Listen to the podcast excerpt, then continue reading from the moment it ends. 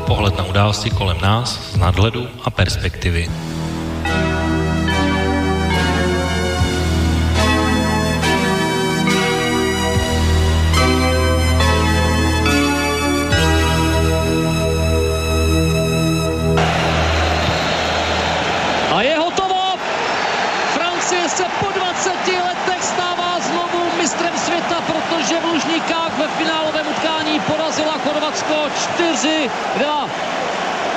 Teď se můžeme jenom dívat, jak vypadá radost snad ani ne.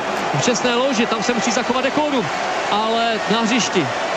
Tedy francouzská radost a velké chorvatské zklamání.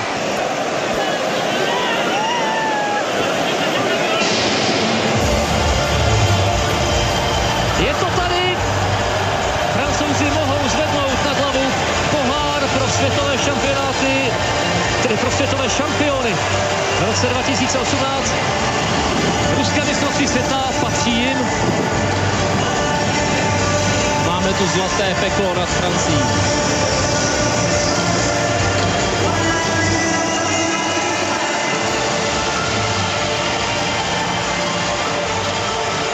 Příjemné páteční odpoledne, vážení posluchači, od mikrofonu vás zdraví Intibo a začíná relace okénko s datumem 20. července 2018.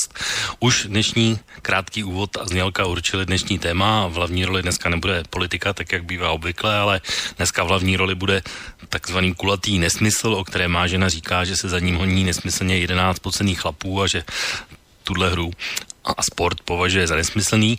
No, my muži naštěstí to máme poněkud jinak a pokud se po čtyřech letech koná mistrovství světa ve fotbale, které skončilo o minulém víkendu, tak jak už naznačila právě zvuková ukázka, tak eh, to je vlastně pro tuhle relaci jasná volba a tuhle událost eh, světového významu probrat a je to vlastně událost, která celý poslední měsíc plnila média, domácnosti a spory o ovladače a kdo se bude dívat na co a samozřejmě i politiku, o které by to dneska nemělo být, tak do toho někteří zatáhli. Ale o té politice bych dneska nejraději nemluvil, nebo mluvil o ní co nejméně a o to víc bych se chtěl věnovat právě té sportovní stránce věci.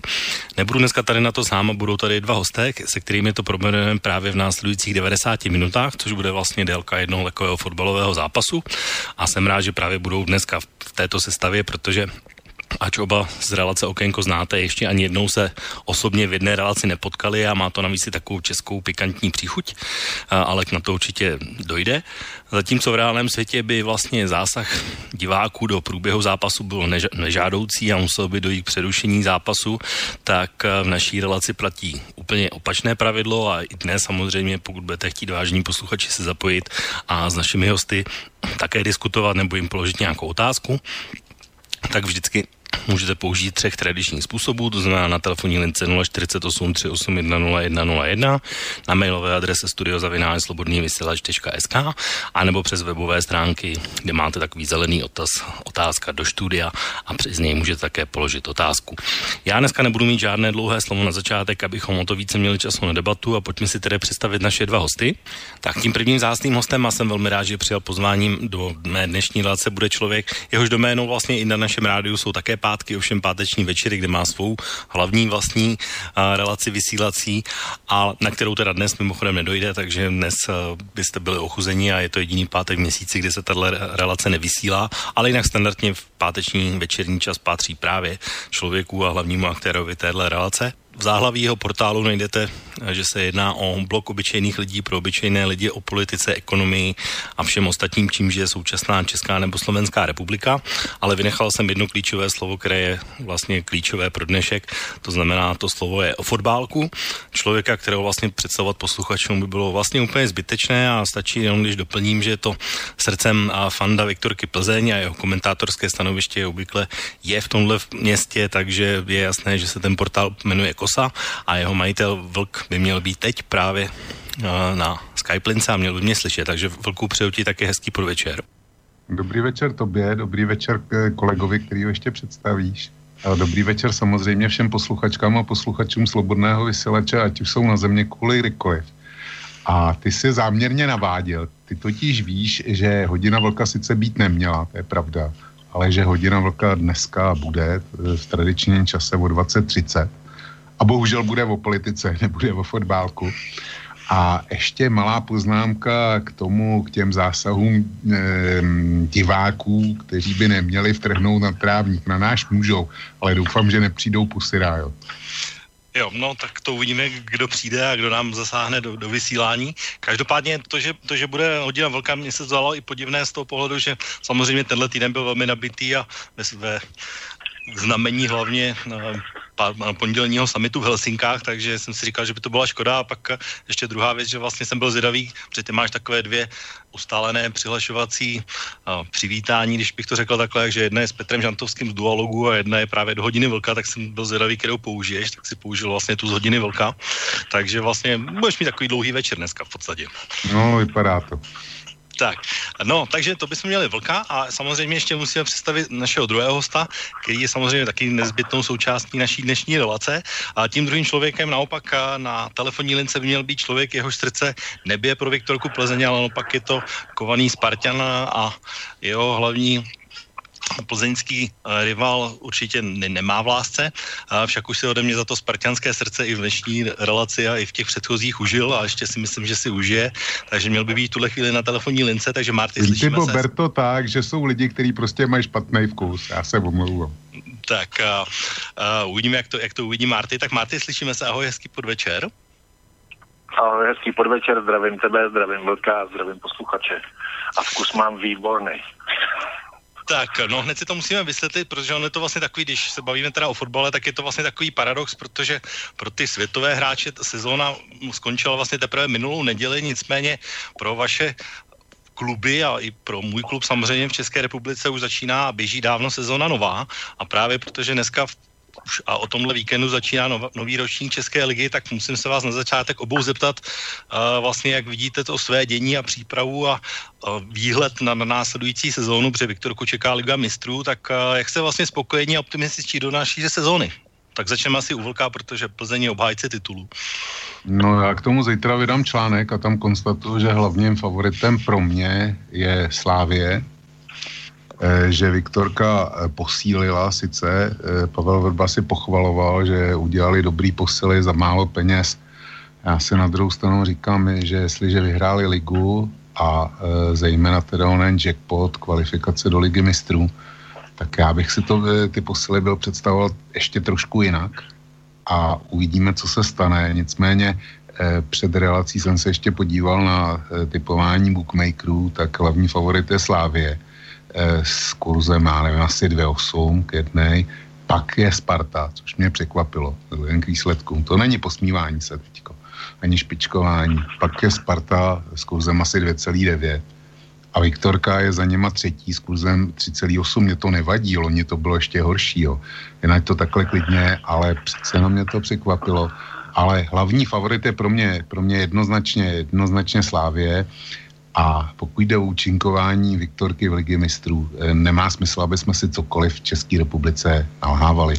Dokud někdo nebude ochoten eh, vrazit eh, do mužstva každý rok minimálně miliardu korun, to znamená 40, 40 milionů euro pro slovenský posluchače rok co rok. A to je tak, že by nějakým způsobem eh, udělal díru na mezinárodní scéně, to, to je náhodný. A aby na té mezinárodní scéně eh, vypadal trvale, tak by ta částka podle mě musela být dvojnásobná. Dokud tohle, eh, tyhle peníze nebudou v českém fotbalu, tak nevěřím tomu, že český klub v lize mistrů, že mu půjde o něco jiného, než aby za účast sinkasoval ty skvělé prémie, co tam jsou a neudělal příliš, příliš velkou ostudu. Čili Liga mistrů je pro mě pokoukání, podívání se na to, kdo, koho nám osud nadělí a potom strach o to, aby Viktorka nedostala nějaký eh, šílený világoš.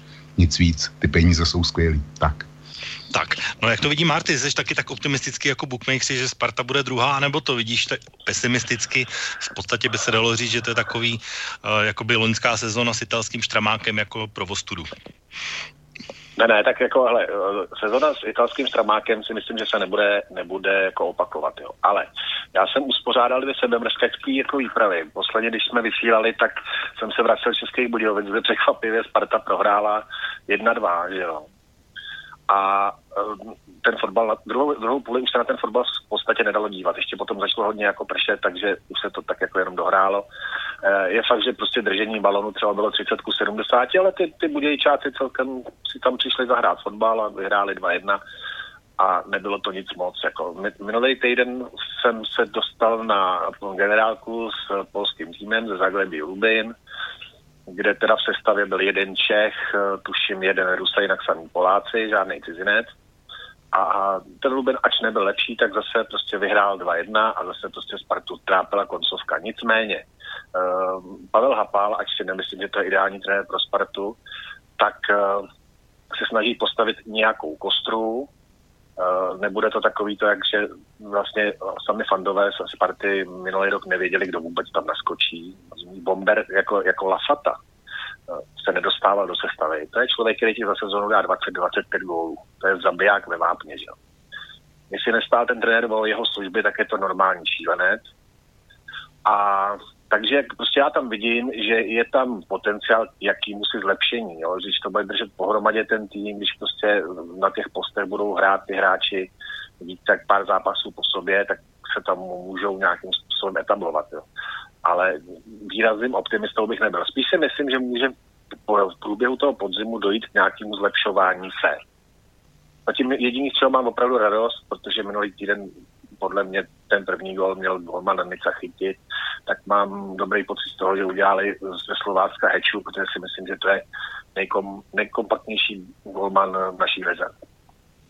Tak uvidíme, na co to bude stačit. To byl, Jo, a já říkám, protože máme hlavní téma, máme trošku jiné. To tak... vidíš ty, ty Boris, jsme u toho. No, tak já bych řekl, že taky, protože dneska jsme o tom měli takovou debatu s kolegou v práci a on teda věří, já si myslím taky, že to asi tak je, že budou asi řádit magické Luftjardovy magické síly z Edenu. Já teda věřím jako v Vršovicím hodně.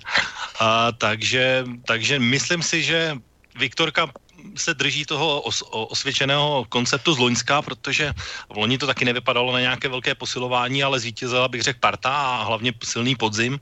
Na jaře už to samozřejmě taková velká sláva nebyla. Letos bych řekl, že se mi to zdálo jako docela promyšlenější a to posilování, ale vidím to t- asi tak, jakoby, že titul zůstane v Praze, bych to tak řekl. Ale může to samozřejmě změnit. Vidím to asi takhle. No, nevím, jestli jsem vás potěšil, ale, ale vidím no, to takhle. To není o potěšení, to je o názoru.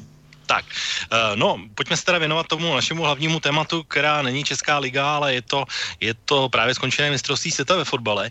Uh, on vlastně, kdybyste byli takový úplně hardcore fanoušci, tak uh, ten š- plán šampionátu čítal 64 zápasů.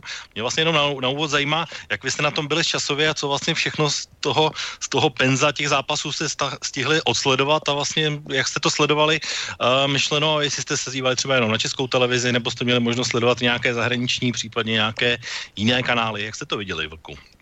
No, já jsem stihnul tak, eh, řekl bych, něco mezi dvěma třetinama a um, čtyřma pětinama, takový nějaký poměr to byl. Zdaleka jsem teda neviděl všechno, co jsem vidět chtěl, ale prostě jsou nějaké časové možnosti. Tolik eh, k počtu zápasů, který jsem viděl a měl jsem možnost sledovat jak českou televizi, tak samozřejmě Němce, protože to u nás v Plzni patří k Bontónu a k, ke zvyklostem už, už nejméně 40 let, takže Němci a e, Němci e, mimo jiné i proto, že byť komentátoři české televize vůbec nejsou špatní, tak já si myslím, že ty německy jsou ještě o fous lepší. Jo. Takže no. u důležitých e, zápasů Němci. Jasně, tak Marty, ty jsi byl na tom stejně podobně jako Vlk nebo trochu jinak? Tak já jsem na tom možná byl trochu hůř, ale teď jsem teda si odpustím poznámky dvě. Jo. Uh, to, že je prostě v plzeňském Londonu sledovat Němce, to jsem jim jako rokový muzikant před 35 lety velmi záviděl. To jsem vám velmi záviděl, že jste poslouchali Němce. A jak jsme mluvili o Luftjardově kouzlu, jo, tak já si právě myslím, že nejslabší místo Slávy je právě Luftjarda, protože ten, každou firmu, kterou zatím do který vstoupil, tak eh, stihnou zlikvidovat v nějakém eh, docela rozumném časovém horizontu. Jo, takže tam bych nevyskakoval. A teď se vrátíme teda k tomu mistrovství světa. Nasledoval jsem, vlastně jsem většinou, většinou potom sledoval doma ty, deset, ty desetiminutový sestřihy. Pár zápasů jsem si samozřejmě nenechal ujít. Překvapila mě naprosto skvělá organizace a skvělý stadiony, ale to už je teď jako standard. Jako, to už, to už teď je tak Potěšilo mě finále a můj, všemu... můj kůň byla Belgie. Tak trošku nám vypadáváš, nevím, nevím čím to je. Eh, říkám, můj, a... kůň byl, můj kůň byla Belgie, můj kůň, kůň byla Belgie a v finále mě vlastně nepřekvapilo, protože jsem si přesně tušil, že to bude nahoru dolů a, a bylo to nahoru dolů a bylo se na co dívat.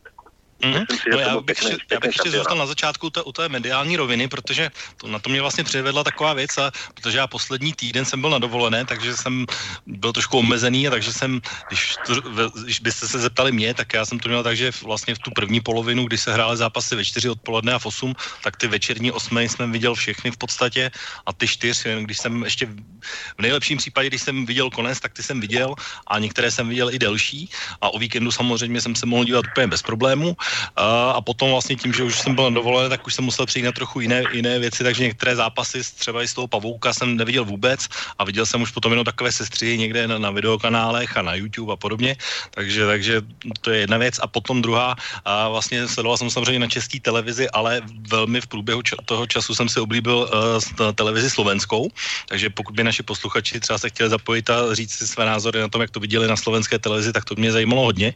A když se budeme bavit o té mediální rovině, tak já právě bych se chtěl o tomhle bavit, protože to je zrovna téma, když jsem se z té dovolené vrátil, tak to je taková docela frekventovaná věc, která ještě žije si svým životem a vnuklo mě k tomu i to, že už vlastně třeba speciálně Vlk s Petrem Žantovským se kolikrát tady tak jako štrejchli a cinkli o českou televizi z důvodu kritiky na všeli, co možné, tak vlastně, když zůstaneme teda u domácí české televize, tak jak vy vidíte eh, vlastně, nebo jak jste byli spokojeni vlastně s tou úrovní těch přenosů a tak toho, jak to ta česká televize pojela? Tak vlku, jestli můžeš. Tak já jí nemůžu nic vytknout. Jediný, co bylo, a to jsem nezaznamenal, to byl ten, eh, ten eh, koment eh, Erdy Bosáka po mistrovství, kdy si pustil na Facebooku pusu na špacír. Prosím, je to, je to jeho právo, jeho názor, ale jinak česká televize jako taková, tak ty přinosy ty byly dobře, dobře zmáknutý a četl jsem trenéra Škorpila, který se vymezoval proti častým vstupům eh, z jeho hlediska takzvaných expertů, to znamená Zelenka, Němec a Hyský a já nevím, koho tam ještě měli. Ale mně se to líbilo. Já, já jsem s tím neměl problém a eh, kdybych měl jít na stupnici nelíbí, líbí, tak by to bylo hodně líbí. Hmm. A když bys to rovnal teda s Němcema, tak oni to pojali podobně jako, jako my? Nebo oni to, to nějak... pojali taky, oni to pojali taky, ale měli, měli lepší, lepší eh, studia před a lepší studia, lepší rozbory o přestávce a lepší, lepší komentáře potom a ty německý, ty německý jaksi komentátoři, ty jsou velmi úsporní a ty mají, ty mají jinou taktiku. Ta by se líbila právě eh, panu Škorpilovi, eh, který chce co nejméně vstupů, tak Němci ty s tímhle spoří a vypichují opravdu jenom důležitý, důležitý momenty, ale e, to je záležitost, já bych, to, já bych to viděl tak, že tenhle způsob komentování je dobrý pro pana Škorpila, který nepotřebuje, aby mu někdo sděloval nějaký detaily, podrobnosti, ale pro lajky je podle mě lepší to, jak to vede česká televize. Hmm. Marty, jak ty jsi to viděl? Jsi spokojený? Nebo protože ale spokojený, když to řeknu, spartianská já... v redakci, samozřejmě Čapoun a podobně, tak je předmětem časté kritiky, tak vidíš to podobně, nebo už je to nějak jinak? Čapoun, Čapoun, kovaný, Čapoun jako kovaný je, to je jasný, jo. ale Míra Bosák, eh, koukni se na to, jo, to byl speaker z nějakého regionálního rádia a teď najednou ho teda potkalo štěstí a on se začal setkávat s těma hráčema s těma jakoby velkýma hráčema najednou uh, začal mít pocit, že on je vlastně jeden z nich. Některý taky, takový ty jeho jakoby ve fotbalové hantýrce vyjádření jsem já, ať jsem fotbal hrál od žáčků do 40 let na nějaký ale okresní úrovni, jo, tak takový výrazy jsem nikdy neslyšel. Rozumíš, on si záhy myslí, že je super fotbalista, přestože prostě v životě, myslím, kopal za Union Žižkov. Takže ho to, myslím, trošku jako začíná, trošku ho to začíná semílat, jo. On už si fakt jako myslí, že je taky vlastně internacionál když s nima chodí na rauty a na večeře, ten mi malinko jako vadí. Jo. Ty experti, Martě Histý je v pohodě, všichni, co tam byli, ty kluci, samozřejmě jsou to nějaký fotbalisti, tady hráli většinou ligu, někteří z nich byli venku. Ty jejich postřehy jsou ryze fotbalový, jsou ryze k věci. Uh, jestli jsou k něčemu tendenčně jakoby navedený, to nevím, ale myslím si, že ne. To jsou, to jsou kluci, kteří prostě ten fotbal hráli. Samozřejmě mají ho rádi, jako trenéři jsou tím povětšinou dneška živí nebo v tom fotbale pracují takže s těma jsem problém neměl. A ty komenty, říkám, já míru Bosáka úplně moc nemusím právě za tyhle ty jakoby výrazy, víš, jako takový ty fotbalový, jako že vantýrce, takový ty fotbalový. No, nevím, no, moc ho neberu, abych pravdu řekl. A jinak jsem byl jako spokojený, ty kluci to tam dělají dobře, ta redakce je výborná. No, já musím zmínit jedno zjevení, možná jste si ho taky všimli, nebo zjevení, ono zjevení v pozitivním slova smyslu, protože Česká televize už dřív a právě i ve spolupráci a ve partě s Mírou Bosákem vytáhla a, do svého studia i občasy ke komentování člověka, který se jmenuje Jiří Hošek, což byl redaktor dlouholetý Českého rozhlasu v Anglii. A tím, jak samozřejmě angličané zůstávali v turnaji dlouho, tak, tak ještě ty postřehy o to víc vstoupily na, na ceně. A on ještě paradoxní na tom je, že on je vlastně v dnešní době nějaký politický šéf, komentátor eh, konkurenční TV seznam. A tam vlastně ty postřehy byly úplně výborný a, dostal, a bylo to přesně takový ten insider, který, eh, který vlastně měl úplně podrobné věci, ke kterým jsme se asi nedostali. Všimli jste si Jiřího Oška? No, já se k němu vyjádřím. Já jsem měl Jiřího Oška rád, když byl do, zpravodajem Českého rozhlasu v Británii. Jeho komentáře naprosto pěkný a nedávno jsem dva z nich použil v jednom svém článku, který se týkal Británie. Nicméně eh, Hošek byl dobrý jako fotbalový komentátor tehdy, když hrála Anglie a přibližoval ty hráče. A on je eh, skalní fanda Tottenhamu a Tottenham tam měl eh, nadproporcionální zastoupení v tom, v tom výběru, který přivezli Angličani. Ale jakmile zabrousil na půdu politiky, což se teda taky bohužel párkrát stalo, tak to podle mě bylo špatně, protože No bylo to, bylo to špatně, protože ten přijel s takovou tou, tou e, britskou línií, to bychom se zase dostali na akci Novičok, ale řekli jsme politiku, politiku že ne, ale e, to, byla, to byla ta linie. My víme, že Rusové za to můžou tečka na shledanou. Jo. A e, jak říkám, když je to o, o anglickém fotbalu, všechna čest, paráda. Hmm. Tak Marty, chceš tomu? Já pak potom, ještě jsem si totiž připravil jednu takovou úplně speciální lahůdku, takže hned se k tomu dostaneme. Ale tak jako víš co, tak samozřejmě si ten člověk, ten člověk má nakoukáno, ten člověk zná, je to fanda Tottenhamu, což bylo znát samozřejmě a a jestli do toho, já jsem si toho teda nevšiml, bych opravdu řekl, ale jestli do toho někde zatah politiku nebo se pokusil o nějaký jakoby, jakoby v úvozovkách vtipný koment na toto téma, tak tak si to prostě mohl odpustit, no, ale tak neodpustil si to, no, tak z nějakých důvodů si to neodpustil, ale byl, byl to rozhodně to bylo osvěžení, samozřejmě, byl to člověk, který prostě s tím prostředím nějakým způsobem konvenoval a Uh, byl trošku taky vybavený, jako, trochu jako řečník byl vybavený, takže to mělo to hlavu patu, mělo to AZ, bylo to v pohodě. Ale říkám, ten politický koment já jsem ho nezachytil, takže se k tomu vůbec nebudu vyjadřovat. Tak, pojďme se postihnout vlastně už k tomu fotbalu, ale zůstaneme ještě v té mediální rovině. Já jsem, když jsem se vrátil, tak uh, možná se zaznamenali, že tak, jak se mění uh, různě rozsah uh, vysílání fotbalu na, na v kanálech České televize, tak určitou chvíli se zdálo, že by první fotbalovou ligu mohla vysílat i TV Barandov Jaromíra Soukupa. Já když jsem se vrátil z dovolené, tak jsem našel na, na internetu jeden takový velmi vtipnou, složenou montáž toho, jak by to asi na, to, na tom Barandově mohlo vypadat. A vlastně komentovali uh, zápas Španělsko-Portugalsko právě Jaromír Soukup s prezidentem Milošem Zemanem a to bude naše takové první audio. Tak já jsem si připravil tu ukázku, tak pojďme si ji pustit a pak už se vlastně dostaneme k těm fotbalovým věcem, úplně těm opravdovým, které se děly na šampionátu. Dobrý večer, vážení diváci televize ČT4 Sport. No vítejte na mistrovství světa v Rusku ve fotbale. Prosím přivítejte dlouho sloužícího redaktora a komentátora redakce sportu Miloše Zemana. Dobrý den. A myslím, že to bude konečně pořádná a opravdová televizní show. To vám slibuji. Bude překvapený i moderátor Robert Záruba vlajka nebo prapor. Jsou to symboly státnosti. Základní sestavy se musí se svými reprezentanty dostat při nejmenším do finále. Cristiano Ronaldo vyhrál, co mohl. Nyní se stal světovou celebritou. Jak byste ho hodnotil? Já si myslím, že je to blbeček s červenými trenýrkami. Třeba, že v nějaké soutěži uspěl. Eh, no, pane prezidente, děkuji vám za tu informaci. Tak pojďme našich komentátorskou dvojici na chviličku opustit a pojďme se věnovat jednomu momentu právě z skončeného mistrovství světa, která se váže k hráči, kterého zmiňovali. A to nejprve teda v, přímo v originále portugalského komentátora. Rocky vai apitar, é livre perigoso, derreia nos pontos, Cristiano, ele vai, ele vai, ele vai, ele vai, ele vai, ele vai, ele vai!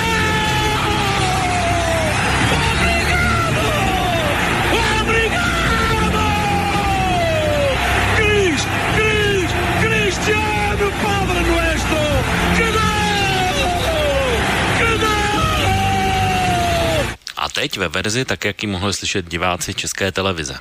Trenírky vytažené, Ronaldo připraven a miliony lidí se teď dívají, co tahle fotbalová modla udělá.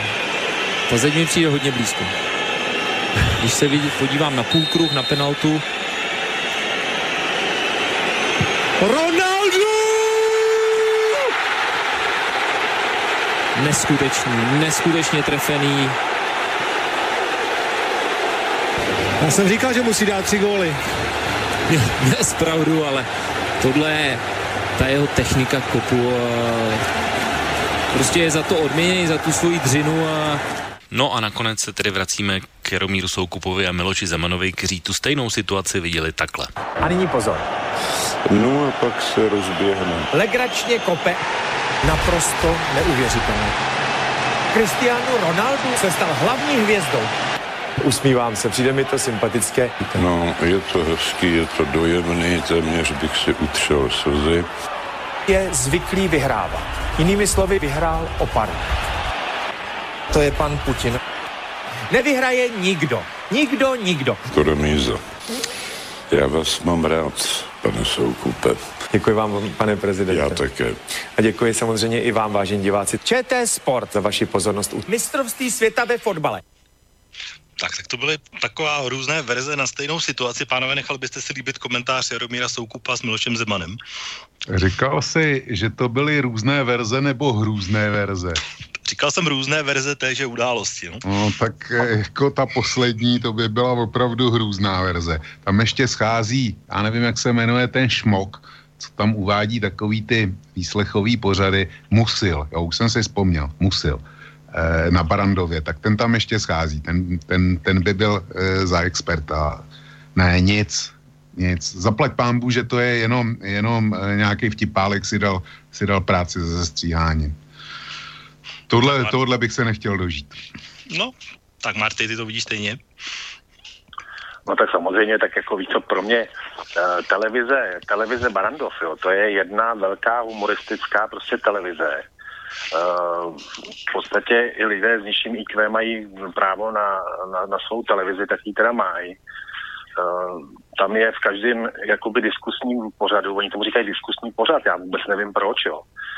Prostě podle mě to je normální reví zábavná politická, jako tak uh, se tam skoro pravidelně tam chodí Tomio Okamura, že jo, s klakou nějakých prostě najatých lidí a mm, ne, nechápu, nevím jejich sledovanost, to vůbec nevím. Uh, viděl jsem to v životě párkrát a Jaromír Soukup, ten mi prostě připadá, jako kdyby to čet z nějaký čtečky, nebo on se často zadrhává, často je tam špatná čeština úplně, úplně vylučuju, že by takováhle televize to mohla dělat. Jedině, že by to, jedině, že by to, a to si myslím, že se děje teďkon, že by to překupovali od někoho, kdo to umí.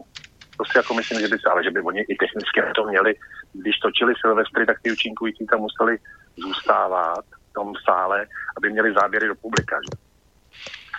Nemyslím si, že to je vůbec možné, ale jako spoj, spojovat si našeho prezidenta s fotbalem, no, tak to je, na, na něm vidět, že žádný sport ho v životě nebavil. Žádný sport. Jako, takže ne, vůbec to je úplně stresná idea. Ale to zaplať pámu, že, eh, že se to nemůže stát. No. Ne, tak já jsem tenhle moment vybral i proto, protože třeba tenhle moment, to znamená hetrik Cristiano Ronaldo úplně ze začátku, vlastně myslím jsme z druhého dne dokonce, a tak to byl asi moment, který já bych řekl, že to je jeden z nejsilnějších, který vůbec byl. A už tam ještě byly nějaké teda další a tak to mě přivádí k otázce, vlastně máte vy pánové nějaký takový ten svůj top moment nějaký z tohohle šampionátu, který, na který si vzpomenete jako první, nebo který se vám v souvislosti se šampionátem vybaví? No trefil to naprosto přesně, já mám dva. Eh, jeden byl právě ten eh, Ronaldo výkon v zápase ze Španěly, kdy on vlastně udělal zápas, ale byla to sebevražedná mise, fantastický výkon, vrchol mistrovství, jeden ze dvou pro mě. A, eh, ale sebevražedná mise, protože všichni čekali, že když takhle zahrál v jednom zápase, takže to bude předvádět ty další, ty další zápasy taky a ještě spíš víc. A mysleli si to nejenom lidi, ale co byl pro Portugalce průšvih, mysleli si to i, i zbylí členové manšaftu a ono to prostě nešlo. To, to nešlo. To byl důvod, podle mě, proč Portugalci skončili tak brzo. A druhý silný moment, který se tomu vyrovnal, tomu výkonu Ronalda, pro mě byl eh, bohužel s nešťastným koncem pro hlavního aktéra nebo hlavního hrdinu, tak to byl výkon eh, dánského brankáře Schmeichla juniora eh, v tom penaltovém rozstřelu proti, proti Chorvatům. Bylo to proti Chorvatům. Asi.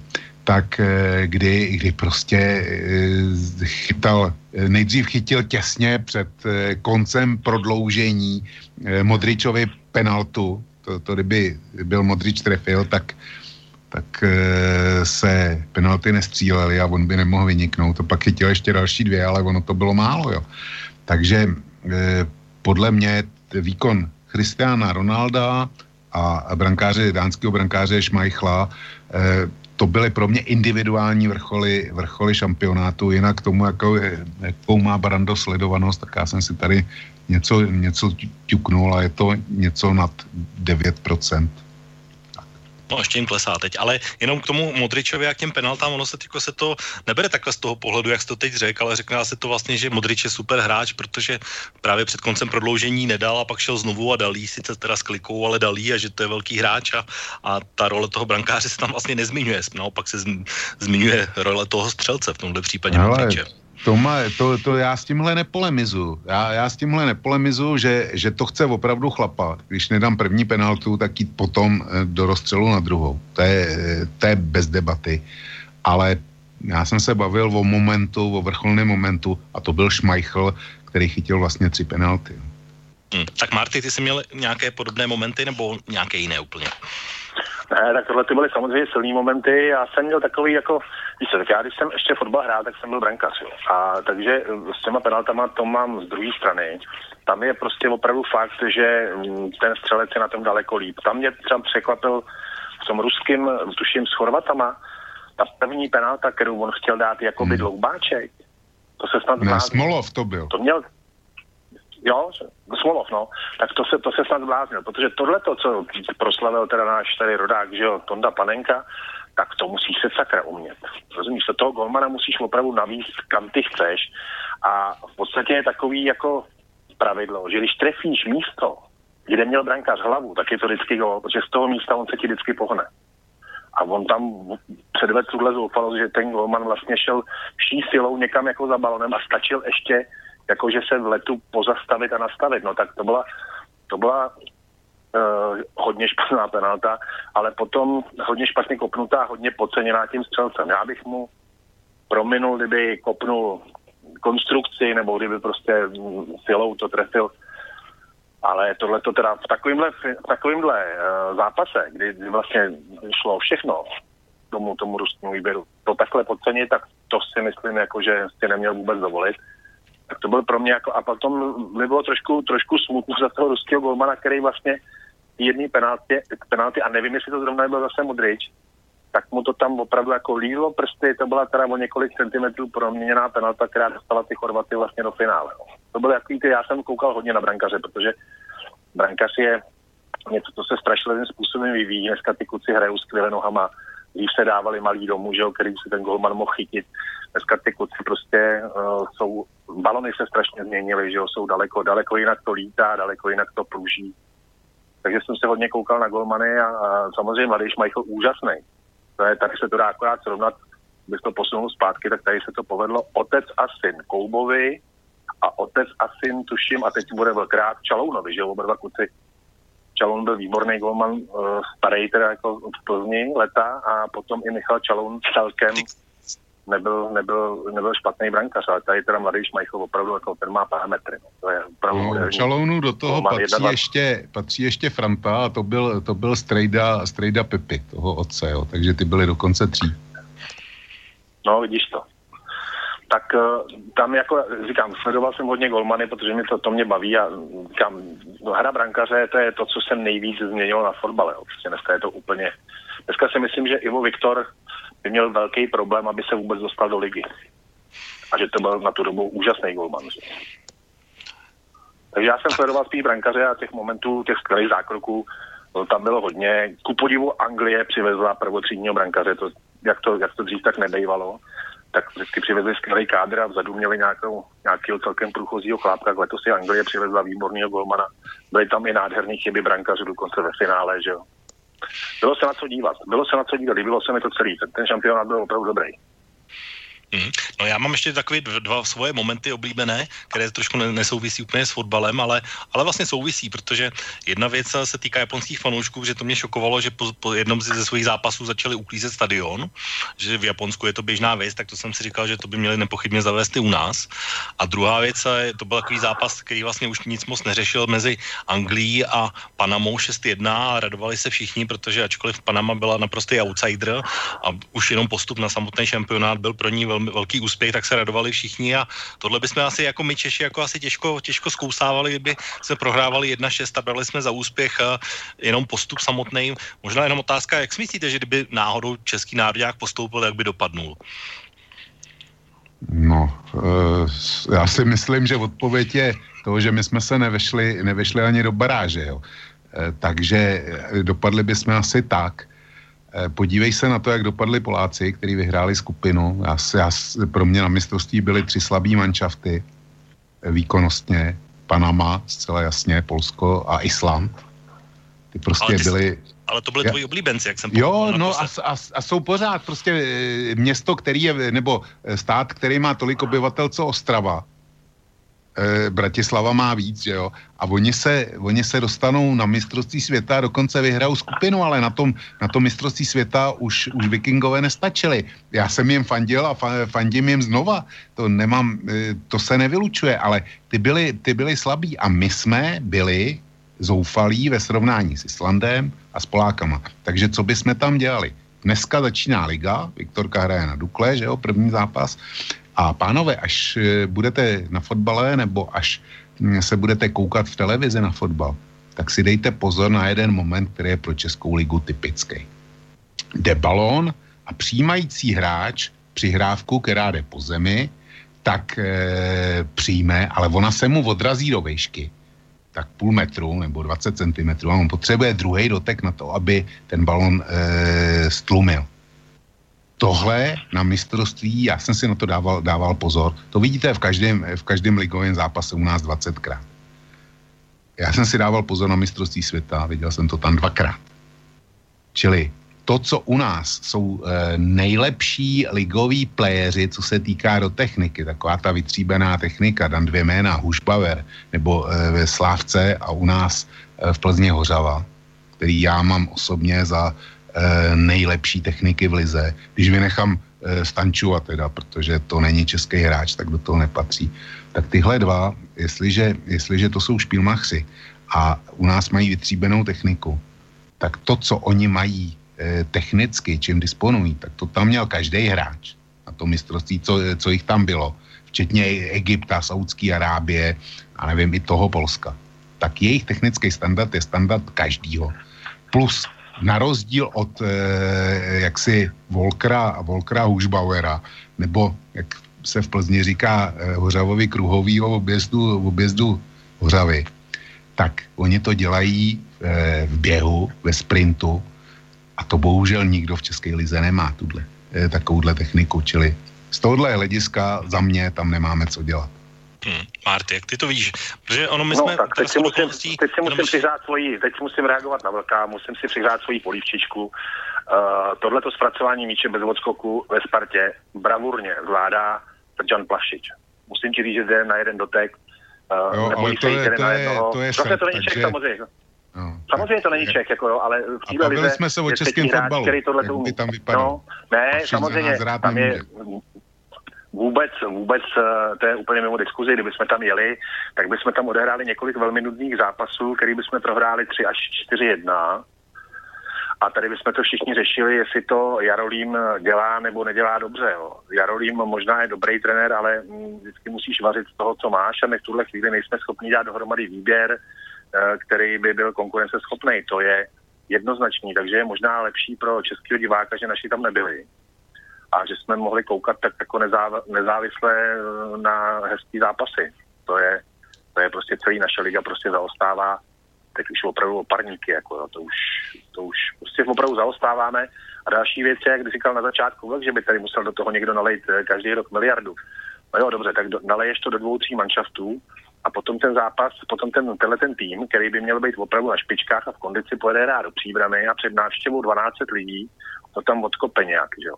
Tam je potřeba, aby v té lize těch kvalitních týmů bylo natolik hodně, aby, aby ty týmy byly uh, průběžně prostě prověřovaný a vystavený, eh, vystavený prostě těžkým uh, zátěžím zápasech. Jo. A tady při vší úctě k nějaký příbramy nebo na Slovácku, tak tam se to dá tak jako trošku...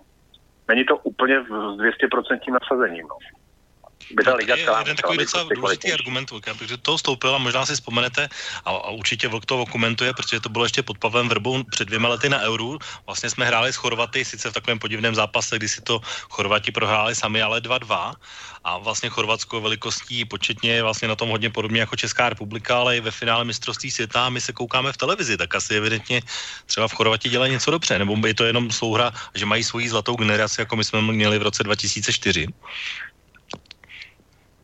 Tak, no to se může stát, že mají zlatou generaci, ono se to někdy tak sejde.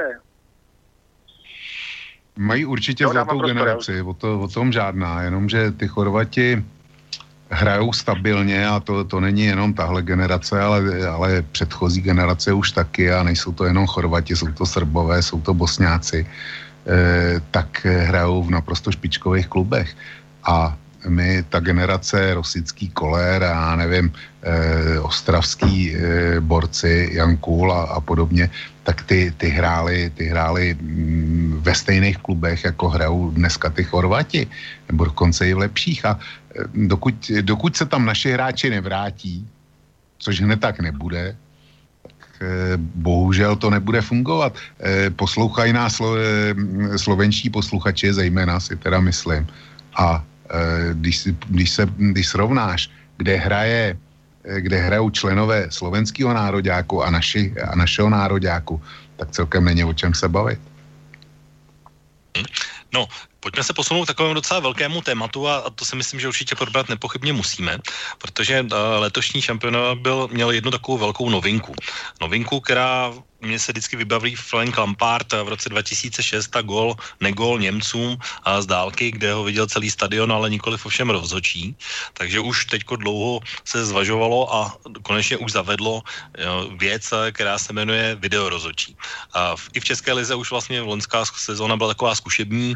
Marty by určitě mohl vyprávět, když si užil s pražskými S derby 3-3 a Pavla Královce a, a odvolávání gólů a jmenování penalt. Tak mě vlastně zajímá, když se podíváte protože to, tenhle uh, videorozočí ve spoustě zápasů hrál docela důležitou roli a aspoň minimálně ze začátku se mi zdálo, že se používá velice podivně, tak mě vlastně zajímá váš názor, jak eh, vlastně na tuhle novinku vy reagujete, jaký vidíte a jestli teda je v pořádku, nebo co by se s ním mělo dělat. No z mýho hlediska za mě, za mě je to eh, v pořádku, je to plus. Nicméně to video nic, nic nevyřeší a na e, mistrovství světa video fungovalo až na dva případy, eh, podle mýho názoru dobře, nebo vlastně tři, ty případy byly tři, takový ty křiklaví. Ten nejkřiklavější byl v zápase Švýcarsko-Srbsko, kdy soudce, německý soudce, odmít přestože byl upozorněný do sluchátek, to, to se potom, to na něj práskli i eh, jak si soudce od videa, tak odmít jít eh, se podívat na video a byl by musel nařídit penaltu pro Srby, bylo by to 2-0 asi pravděpodobně pro Srbsko a e, místo Švýcarů by dál asi postupovali Srbové. Tak to bylo brutální zaříznutí Srbů. Pak další takový moment byl, já nevím, v kterém zápase tam někdo zápasnicky chvatem, ale opravdu teda brutálním složil Kejna, což mě ve vápně, což měla být penalta, nebyla. A e, třetí, třetí věc, ta, ta už pro mě není tak jasná, tak to bylo finále, e, první gól, první gól e, francouzů, kdy e, byl divně nařízený ten, ten přímák, který prováděl Griezmann, ale budiš, jo, budiš, to, na to se nevztahuje video ale tam šlo o postavení Pogby ve Vápně, kdy ovlivnil souboj brankáře e, s tím útočníkem, který dával gol. E, takže e, to video se osvědčilo, bylo daleko víc penát, jsem pro, aby se zavedlo v lize, ale dá se brutálně zneužít. Dá se brutálně zneužít, zejména při posuzování faulů v 16 při standardkách. E, útočník versus obránce a mám z toho, abych pravdu řekl, tak z toho mám velký obavy v naší lize. Na mistrovství světa bylo v pořádku. Hmm. Marty, ty to vidíš taky stejně nebo jinak? No vidím to hodně stejně samozřejmě. Vidím to hodně stejně, ale hm, video je rozhodně plus. Uh, představ si, všichni si pamatujeme, uh, myslím, že to byl zápas Francie, Irsko, já nevím, kolik je to let zpátky, Thierry no. Henry zahráli jednoznačně rukou. Francie se na základě tohohle gólu dostala na mistrovství, tuším, Evropy nebo světa, to bych teď musel pátrat. Uh, a teď si představ, co by se stalo v Irsku, kdyby postoupili Irové, kteří měli postoupit jednoznačně. Kolik peněz by tam nateklo do fotbalu, kolik uh, malých kluků by zhlíželo ke svým reprezentantům jako hrdinům a tady prostě um, Thierry Henry, světová hvězda, prostě plácne do balonu, zcela umyslně jednoznačně, je z toho gól a postupuje Francie. No, takže tohleto video tomu může prostě zamezit na takhle vysoký úrovni. Uh, nechci věřit tomu, že by něco bylo až tak jakoby umyslně udělaný. Jestli ten německý rozhodčí to dostal do sluchátek, že byste měli jít podívat a nebo poslech, tak by opravdu se z toho měli vyvodit důsledky. Na těchto těch úrovních tam já očekávám, že ta, že ta, uh, že ta soutěž bude prostě co nejčistší v rámci možností. Jako je jasný, že při těch standardních situacích kdy, kdy je to bránění těch hráčů úplně natěsno, se toho dá zneužít, to jednoznačně. Tam neustále někdo někoho drží, jo. Ale v naší lize si právě myslím, že to je manipulovatelný. No. V naší lize si úplně jsem jistý, ale já si myslím, že v naší lize to nebude tak rychle zaváděný. Já, minulý, minulou sezónu to bylo pár zápasů, že jo. Ale třeba jak si zmiňoval to derby, ale dobře, že tam to video bylo. Bylo to dobře posouzený, bylo to 3-3, Sparta to prostě malinko podělala, odpadla fyzicky následkem tréninkového úsilí pod trenérem Stramačonem, v té době už možná byl Hapal. No to je jedno. Ale prostě uh, byla potrénovaná, vlítla na to bezvadně a to video ve všech případech mělo pravdu, takže než něco poslouchat, že to nebylo fér, tak prostě takhle to bylo fér, bylo to 3-3 a nazdar bazar, že Proč ne? No, Pro mě, jako no, za mě ano. No, je určitě pro mě taky ano. Spíš hlavní ty výhrady jsou v tom, že vlastně není úplně jasné, kdy se může použít, kdy se nemůže použít. A jestli by nemělo fungovat něco, co funguje v tenise, takzvaná challenge, že si vlastně ten tým může vyžádat nějakou konzultaci, nebo v hokeji, to, to asi znáte taky, že si vlastně může vyžádat jakoby ověření, já nevím, offsideu a, a jestli všechno bylo v pořádku, a, tak a třeba tohle ještě určitě vylepšit bude muset být. A protože i pro diváky, anebo aspoň pro mě se to tak zdálo, že nikdy nebylo jasné, proč se teda v určité situaci rozhodčí rozhodlo video použít, proč se rozhodlo ho nepoužít, nebo co vlastně vedlo k tomu, že bylo ten gól schválen nebo penalta odpískaná, tak to jsme v leckých případech neviděli. Aspoň takhle se mi to zdá. Takže no, určitě tam, vylepšení bude třeba. Tam vylepšit to může, může vždycky všechno, ale tam ty pravidla pro užití videa jsou jasný. Jo. E, tam se zkoumají gólové situace nebo situace ve velkém vápně eh, offsidy před golem a tak dál. Nic jiného se, se neskoumá, než, než teda věci okolo golů a velkého vápna. A eh, ten video rozhodčí má právo poslat, eh, poslat eh, upozornění hlavnímu. To si nemůžou, eh, kapitáni obyčejně letí, letí na rozhodčího, když se jim něco nelíbí a dožadují se videa, ale kapitáni nemají právo se čehokoliv do, dožadovat. To, to ten reglement neříká. Ten, ten, ten říká, že zasahuje video, rozhodčí posílá upozornění. A opravdu eh, ten německý arbitr dostal do sluchátek hlášení, že, že tam došlo k faulu a, a ten, ten to neřešil. Jo. A už si taky nezapískal potom. No tak jenom dobře, že jo? No, samozřejmě. Jenom dobře, že už to to je, to je fér.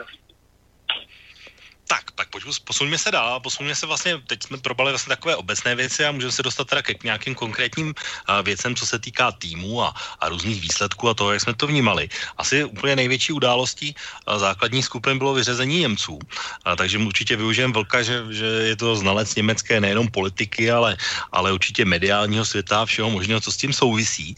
A vlastně vyřazení Němců, když se na to podíváme, ale z takové delší perspektivy, tak vlastně není taková, takové překvapení z toho pohledu, že si podíváme na, na, na ty předchozí vítěze, jak se jim dařilo, respektive nedařilo na tom následné mistrovství, tak velmi často došlo právě k, jakoby, k přesně k tomu, co se stalo Němcům, protože třeba francouzi mistři světa z 98. v roce 2002 nezískali žádný bod ve skupině, Španělé loni nebo v tom minulém šampionátu taky odjeli po základní skupině, Italové, a to si vzpomenou určitě slovenští posluchači, taky nepostoupili ze skupiny se Slováky v roce 2010, ale vyřazení Němců, to je, to by vlastně byla taková úplně uh, epická bomba, kterou asi nečekal vůbec nikdo. Nicméně Vlk to trošku předpovídal, protože o tom psal na kose, tak mě vlastně jenom zajímá, když se k tomu vrátíme i s takhle s odstupem, už to Němci nějakým způsobem vydýchali, nebo to ještě nějak stále žije v německém prostoru tohle vyřazení? No, oni k tomu přistupují, jako se kdysi při, přistupovalo na českém venkově k těhotenství neprovdaný dcery, jo. E, nejdřív teda děsný šok a skandál a teď se o tom pokud možno už nemluví s výjimkou, s výjimkou odborných médií, jako je třeba Kikra a podobně. Tak tam, e, tam to ještě žije v odborných kruzích a, a na fandovských webech, ale jako mainstream ten už to vzal na vědomí a teď se čeká na nějakou hlubkou analýzu Jogiho Léva, Eh, kterou přislíbil a já teda být Jogi Levem, tak, eh, tak bych byl rezignoval po tom, po tom co Němci e, předvedli, ale ty si narazil, já si musím uhrát svou polívčičku a není to chlubení. Já jsem napsal článek k zahájení mistrovství světa a tam jsem konstatoval, že takovýto e, pravidlo Garyho Linekra, že fotbal je hra, které, kterou hraje 22 lidí a nakonec si stejně vyhrajou Němci, tak jsem prohlásil, že to vůbec platit tentokrát nemusí. A měl jsem na mysli to, že ten německý tým už není takový ten echtovní německý, to, že, že z něj ubylo němectví. A e, Němci e, podle mě obrovským způsobem zasáhla ta aféra jejich dvou tureckých hráčů, který e, před šampionátem se nechali vyfotit, vyfotit jak přidávají dres tureckému prezidentovi. A v Německu se okolo toho strhla úžasná mediální mela to je, to je to, co známe z politiky. Oni je cupovali na každý na každý pád a pro ty kluky to muselo být úžasný, eh, nebo respektive úžasný trest nebo úžasný šok. A eh, Gindoan ten se snad ani nedostal na hřiště a, a Ezil ten byl poloviční. Tak, a měl, eh, byl to jejich špílmacher. Takže tam to nefungovalo a já tuším, že to byl Oliver Kahn, který, který říkal, který to potom hodnotil, to, to vyřazení a hodnotilo slově smyslu, no, každý by si měl říct, jestli eh, je vlastně Němcem na to, aby hrál za, za národní tým Německa. Jo, tím, tím, tím, řekl, tím řekl všechno. Ta, ta jedenáctka německá, to už, to už nejsou ty Beckenbauerové a mm, Henesové a podobně, co je echtovní Němci. Tam máš, tam máš dva Turky, eh, pak tam jsou lidi, jako Kedira, který je snad z Tunisu nebo, nebo od, nevím odkaď a, a e, další, jo. Čili tam už, tam už došlo k takovému tomu, tomu mixu, který je dneska úžasně příslušnýma médiama chválený u Belgie a u Francie, kde a jsme u politiky bohužel, kde nám otloukají o hlavu, že říkají, vidíte ta migrace, jaký má, jaký má senzační kořeny, jak, je, jak to bezvadně funguje, jak ty francouzi a belgičani na tom viděli, tak já říkám, tak se podívejte na Němce, to je jedna věc a e, jak dopadli Němci právě kvůli tomuhle efektu, podle mě. A podívejte se na Chorvaty, ty tam neměli ani jedno. Jo. Čili, čili Němci, Němci nebyli, e, Němci ne, pro mě nebyli Němci už před začátkem mistrovství. Takže se není čemu se divit. No. Halo? Halo, slyším, no. Jo, tak slyšíme se určitě, Martin, no, můžeš. Teď už se slyšíme, teď se slyšíme. No já bych asi podepsal to s tím němectvím, víš co, ono to přesně u těch, u těch Němců to vždycky fungovalo, eh, nám se to v, v Čechách ukázalo vlastně ve chvíli, kdy kluci vyhráli na Gáno, kdy do toho, vstoupili, kdy do toho vstoupili jakoby outsideri a začali jim chodit z domova maily a národ s nimi začal žít. A oni to v sobě cítili. Eh, hráč, který je od někaď z Afriky nebo se cítí být Turkem, tak ten nemá pocit, že na něm, za něm ten národ, on to teda zní hrozně pateticky, ale že by za něm ten národ stát, že to není jeho národ. On v tom Německu žije, ale není to jeho národ. Nemá tam tu babičku, nemá prostě to všechno německý jakoby v té svý krvi, v tom svém genetickém kódu. No. Tam u nás byla krásná, krásná a nikdy, nikdy, myslím si, že už to nikdy nezažijeme v, našem, v našich životech. Krásná ukázka tohohle bylo Nagano, kdy prostě těm klukům někam do Japonska začali chodit z domova ještě v té době faxy a oni se začali prostě, uh, začali prostě cítit, jako, jak patří tomu národu. A skutečně jsem v životě neviděl a neuvidím už našeho hokejisty takhle hrát, jo. To opravdu byli přivežený na poslední chvíli ze všech koutů a hráli tam za Česko tak. A a byl tam třeba ten Petr Svoboda, který najednou, ať už to byl v té době vlastně američan naturalizovaný, tak najednou prostě přišel do té české kabiny k těma českýma klukama, začala ta kabina žít s svýma českýma pitominkama a přišli prostě na hřiště a hráli za Česko a prostě srdcem a to u těch Němců samozřejmě jako chybělo a hlavně si myslím, že třeba u Francouzů, u Belgičanů, kteří jsou dávaní jako za vzor, ale to byly eh, koloniální státy, že jo? tam se k tomuhle tomu k tomu přistupuje trošku jinak. Ono je trošku rozdíl, když ve Francii ty tmavý, eh, to tmavý etnikum vždycky nějakým způsobem žilo, že jo? ať tam bylo z kolonií nebo prostě po Alžírsku a tak, než když je tam Frau Merkel nebo její předchůdci začali tak trošku jako vozit, že jo? Když se, a navíc do toho Německa se utíká za eh, lepším živobytím nebo za krásným živobytím, že jo? Takže tam je i, i tenhle ten rozdíl si myslím, že tam je a samozřejmě takový hráči jako byl Gerd Miller a Beckenbauer a všechny tyhle ty jejich hvězdy, tak uh, ty musí prostě úplně šílet. Jako Oliver Kahn byl, Oliver Kahn byl úplně, úplně čistý příklad toho němectví. To byl golman, který by se nechal v té bráně třeba zabít. Jako ten, když chytal v nároďáku, tak si prostě viděl, jak je úplně totálně nabuzený. Možná, že to chybilo. Oni teď třeba mají skvělýho brankaře, jo, Neuer je extra třída, ale prostě ten tým, když si ta chemie v tom neposedá a tam ta mentalita si tam neposedá a vlastně třem čtyřem klukům ty vlastně za Německo ani moc nehráli, no tak to dopadlo, jak to dopadlo, no. Já jsem teda mě nejvíc pobavil po jednom z těch zápasů status Václava Klauze mladšího, který řekl, no jo, no ono se jim na volze nikdy nedařilo, že? Jo. No, tak to už se dostáváme zápase. trošku k světu politiky, já k tomu mám určitě taky svoje, ale uh, už, protože už povídáme skoro hodinu, tak ale si dáme... tak se do toho pust, to se, to si účastníkem tohohle, povídej. Ne, ne, já jsem, já jsem chtěl říct, že už povídáme hodinu, takže jestli by nebyl čas na písničku, aby jsme pak, a pak bychom vlastně to doklepli a posunuli se kousek dál. No já teda, když jsi mě teda vyzval, tak ještě před tou písničkou řeknu ten svůj pohled, já vidím trošku jiný, uh, protože sice si Marty zmínil málo a Noera, jenomže on byl celou, celou sezónu zraněný a vrátil se až těsně před šampionátem, takže sice byl jako v bráně, ale rozhodně to nebyl takový ten Neuer zeď, bych řekl, takže sice tam stál, ale nebyl úplně OK. A když se podívám na obranu, tak tam byl Mats Hummels a, a samozřejmě jako vždy chybující Boateng.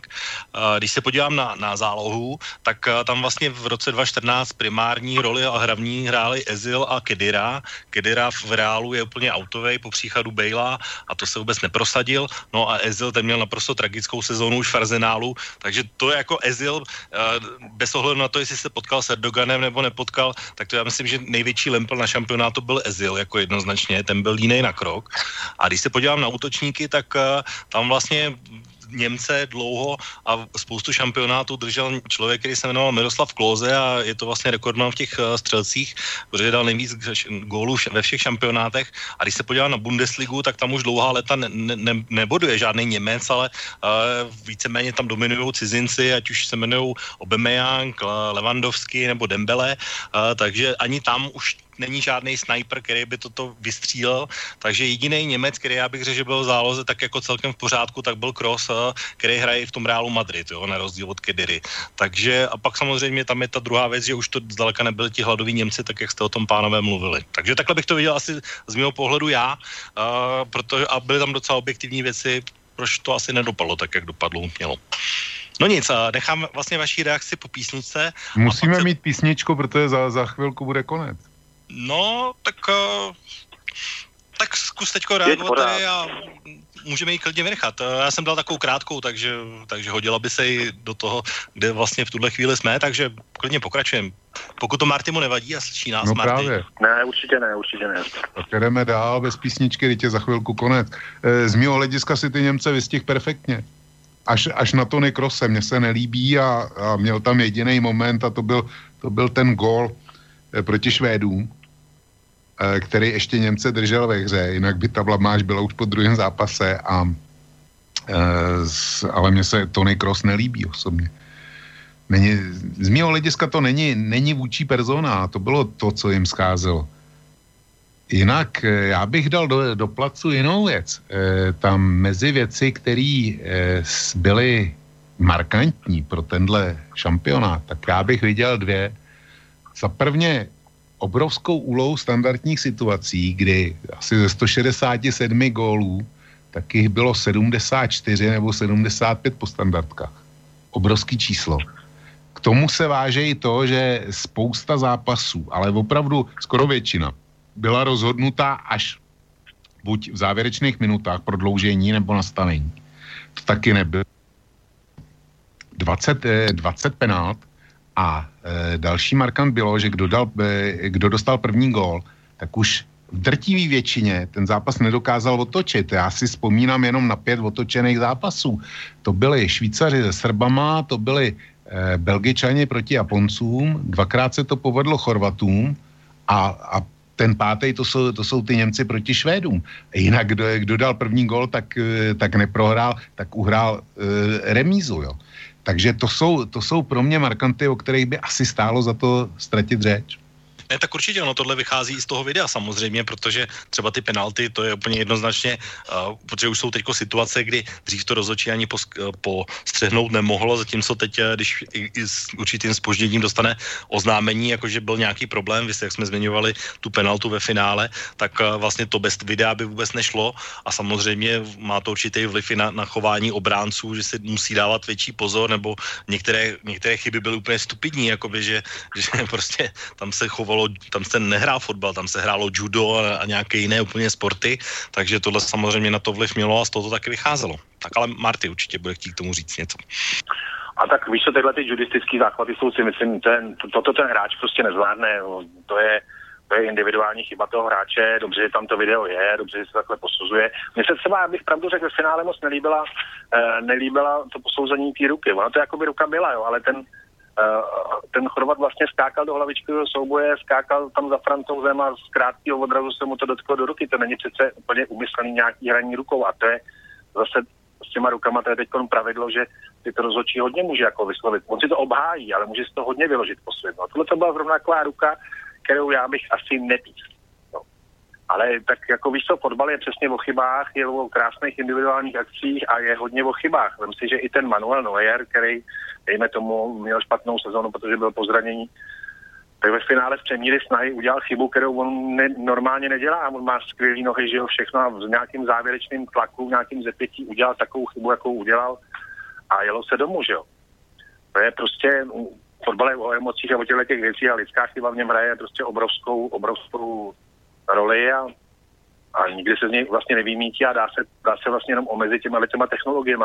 Dobře, že tam tohle to všechno bylo, že jsme to vlastně všechno viděli, že? Hm, no mě spíš zaujalo, samozřejmě tady to je, to, co se týká těch standardních situacích, je pravda, ale je tady ještě jedna věc, která je taky pravda a to je, že vlastně takovým rozhodujícím aspektem celé, celého uh, celé hry nebo celého šampionátu nebo těch úspěšných týmů je to, že mají jednak super rychlé hráče, kteří dělají všechno v rychlém pohybu a ne, nejsou závislí jenom na jedné supervězdě. Takže úplně krásně to bylo právě v tom případě toho Ronalda. Nebo vlastně i Messiho, protože ten byl takový trošku odříznutý a jeho spoluhráči rozhodně nebyli tak dobrý jako Messi. Ale jsou tady vlastně i další příklady, protože nejlepší hráč Premier League Mou Salah a Egypt tak dopadl katastrofálně a naopak třeba Švédové, protože ty letos hráli poprvé bez leta na Ibrahimoviče, tak zase naopak těm to pomohlo, že se víc semkli a hráli víc jako tým. Tak jak vy se díváte na tenhle aspekt toho, že ani jeden dobrý hráč už vlastně není zárukou ničeho? Nebo špičkový hráč možná úplně. No, to se potvrdilo, to je, to je další markant tohohle, tohohle mistrovství, že jeden superhráč neznamená vůbec nic. Těch superhráčů musí, musí být eh, víc. Eh, Španělé, nebo respektive eh, Argentinci měli Messiho, Messi mi přišel hrozně, hrozně zatavený, byť na něj trpím. A ty další Argentinci ty mu nedali odporu. Eh, Ronaldo, už jsem, už jsem o tom mluvil, měl super výkon, Portugalci se na to spolehli, že takhle bude hrát furt, ale to, to prostě nejde. Neymar, Neymar, Brazilci podle mě byli nejkomplexnější manšaft který tam byl, ale, ale příliš spolíhali na Neymara. Kdyby to byli rozložili, kdyby byli víc věřili těm ostatním, tak nutně museli projít dál. A m, proč se dostali dál, e, nebo proč vyhráli francouzi, chorvati, proč tam byla Belgie, Anglie, ta, ta tam nepatřila, tam měla akorát kliku, e, že se dostala do semifinále, jinak tam nepatřila. Ale protože e, těch superhráčů, jako je Ronaldo Messi, tak ty měli, ty měli minimálně dva. Eh, u francouzů to, to byl určitě Griezmann, oba stopeři, Pogba, když, eh, když eh, budu jmenovat jenom, jenom ten základ. U Chorvatů, u Chorvatů to byl jeden stoper pro mě, oba, oba mm, záložníci tvořiví, který tam byli, jo, a ještě, ještě Mandžukič, čili tam jeden nemá šanci proti čtyřem. Nemá, nemá šanci proti čtyřem a pak jde o to, v jaké úrovni jsou ty e, další, který to doplňují na 11. Jestli to je kompars, což byl klasický případ Argentiny, anebo jestli to jsou spoluhráči, což byl klasický případ Francie. Tady ještě Kylian Mbappé, takže... V to ještě no jasně, to... na toho jsem zapomněl. To... Tak. No, Martin? Ale tak ona, e, jako sportovní terminologie e, má pro tohle název a to se jmenuje takzvaný rozdílový hráč. A to znamená, že ale ty ostatní hráči, musí být na takový úrovni, aby takováhle superhvězda byla jenom rozdílová. To znamená, že někdo mu to do toho vápna musí, musí tam mít uh, člověka, který mu dá ideální center nebo průnikovou přihrávku. Argentinci to nebyli teda ani omylem, že jo, to teda byla opravdu, to byl spolek. Portugalci taky už jsou asi za Zenitem, no a tak ten jeden kluk to tam prostě potom nezachrání, že jo. To, tomhle, mně se teda nejvíc v tomhle líbila Belgie tím svým týmovým pojetím, kterýho tyhle ty rozdíloví hráči jakoby vykoukli, ale oni vykouknou jako z toho manšaftu. Oni tam jako mega hvězdy úplně nepřijeli, nebo přijeli, věděl si, že jsou to dobrý hráči, ale je tam vidět nějaký nějaký jakoby trend zatím a tyhle ty hráči potom z toho samozřejmě vykukují, že jo.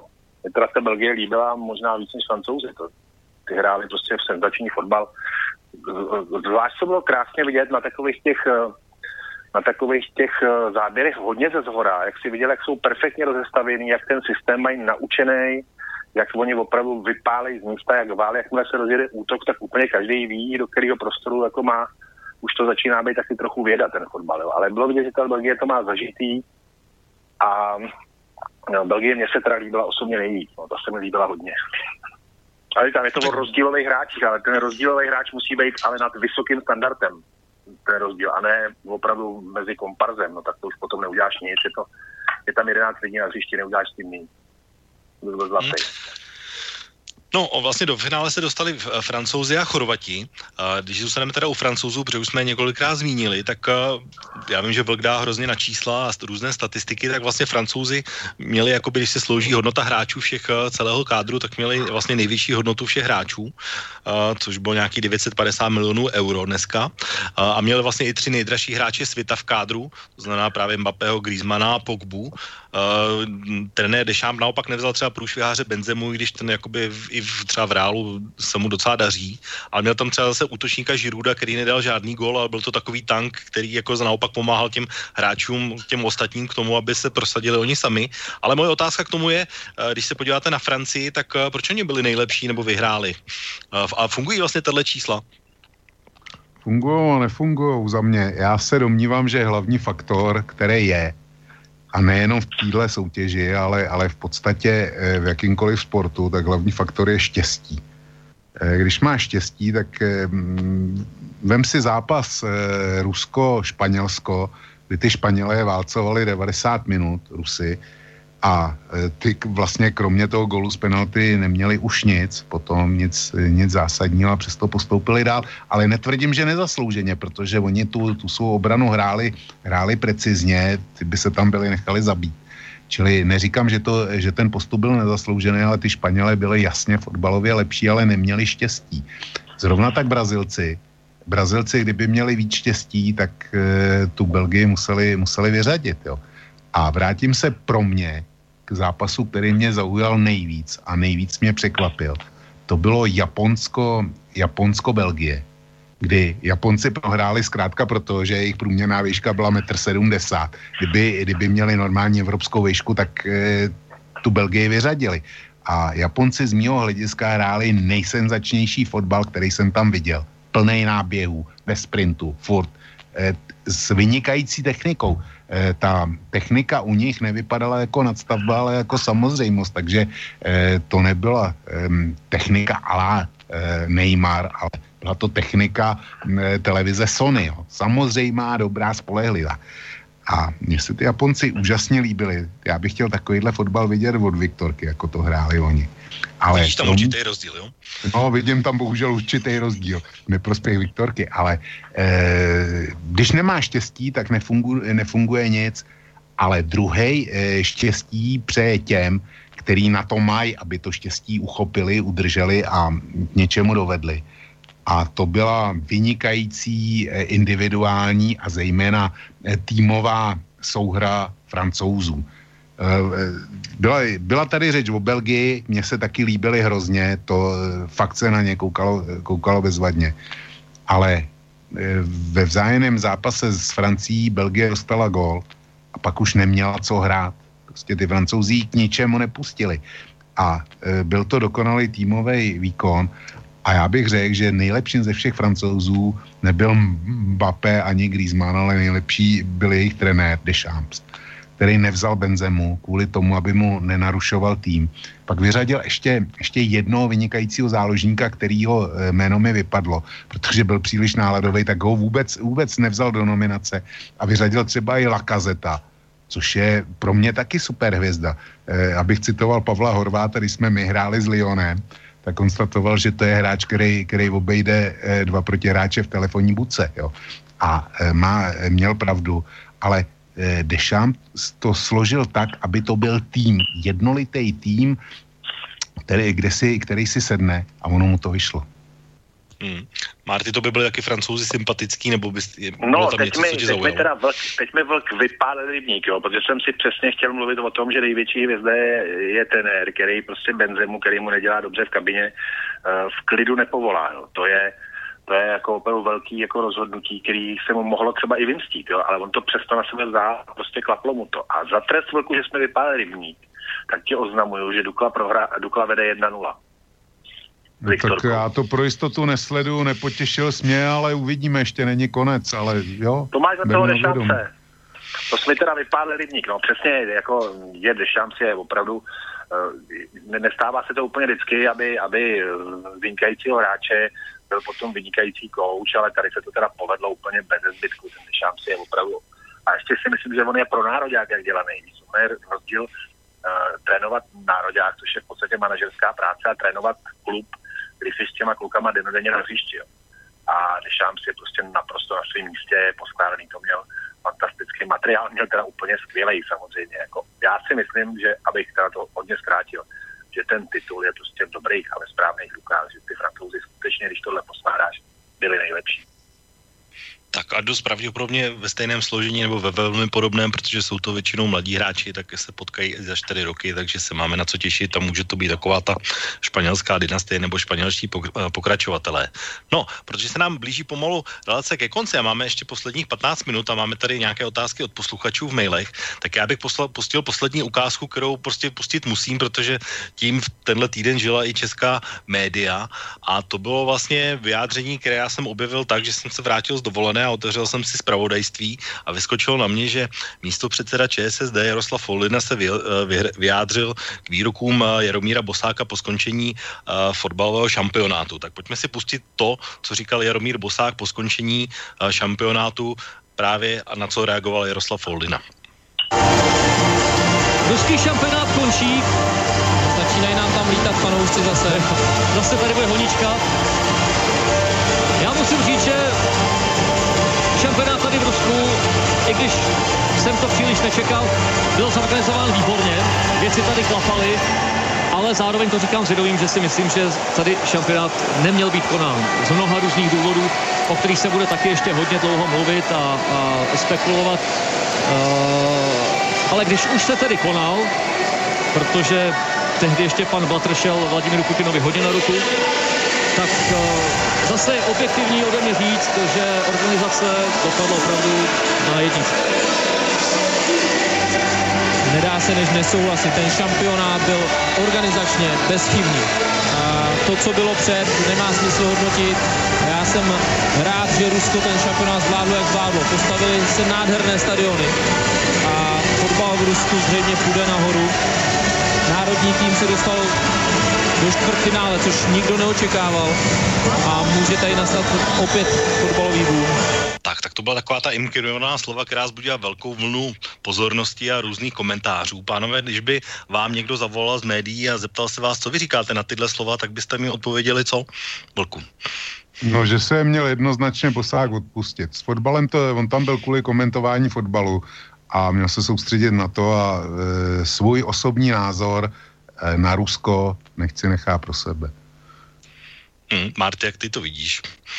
No úplně, tohle, tohle to podepíšu úplně jednoznačně. Jednoznačně tohle podepisuju. Uh, Rusové měli zorganizovat šampionát. To teda úplně perfektně zvládli až na běh tam těch kraviček, že jo. Ale tak tomu se zřejmě nedalo, no, při troše pozornosti se tomu zřejmě zabránit dalo, ale, ale stalo se, stává se to v daleko civilizovanějších uh, lokalitách, ale tohle si prostě měl zase Míra Bosák přesně chtěl být světový, takže to vypustil. Měl tam komentovat fotbal a v tom by se měl jako ještě zlepšovat. Jo. Politiku ať opravdu nechá na politických komentátorech a, a vůbec, vůbec ať do tohohle toho neleze, protože to potom přesně nahrává takovému člověku, jako je Foldina. Foldina podle mě, jemu fotbal má úplně na háku.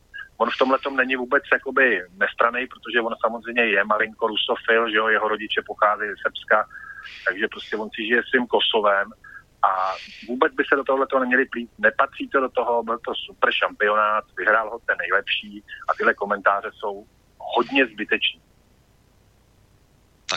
Vlku, chceš tomu něco, nebo mám pokračovat? No, já se musím zastat, zastat Foldiny. Foldina za prvně je politik a za druhý Foldina, nevím, jak dobrý byl ve fotbale, ale pokud vím, tak byl hodně dobrý boxer. Boxoval na docela slušný výkonnostní úrovni, čili o sportu něco ví.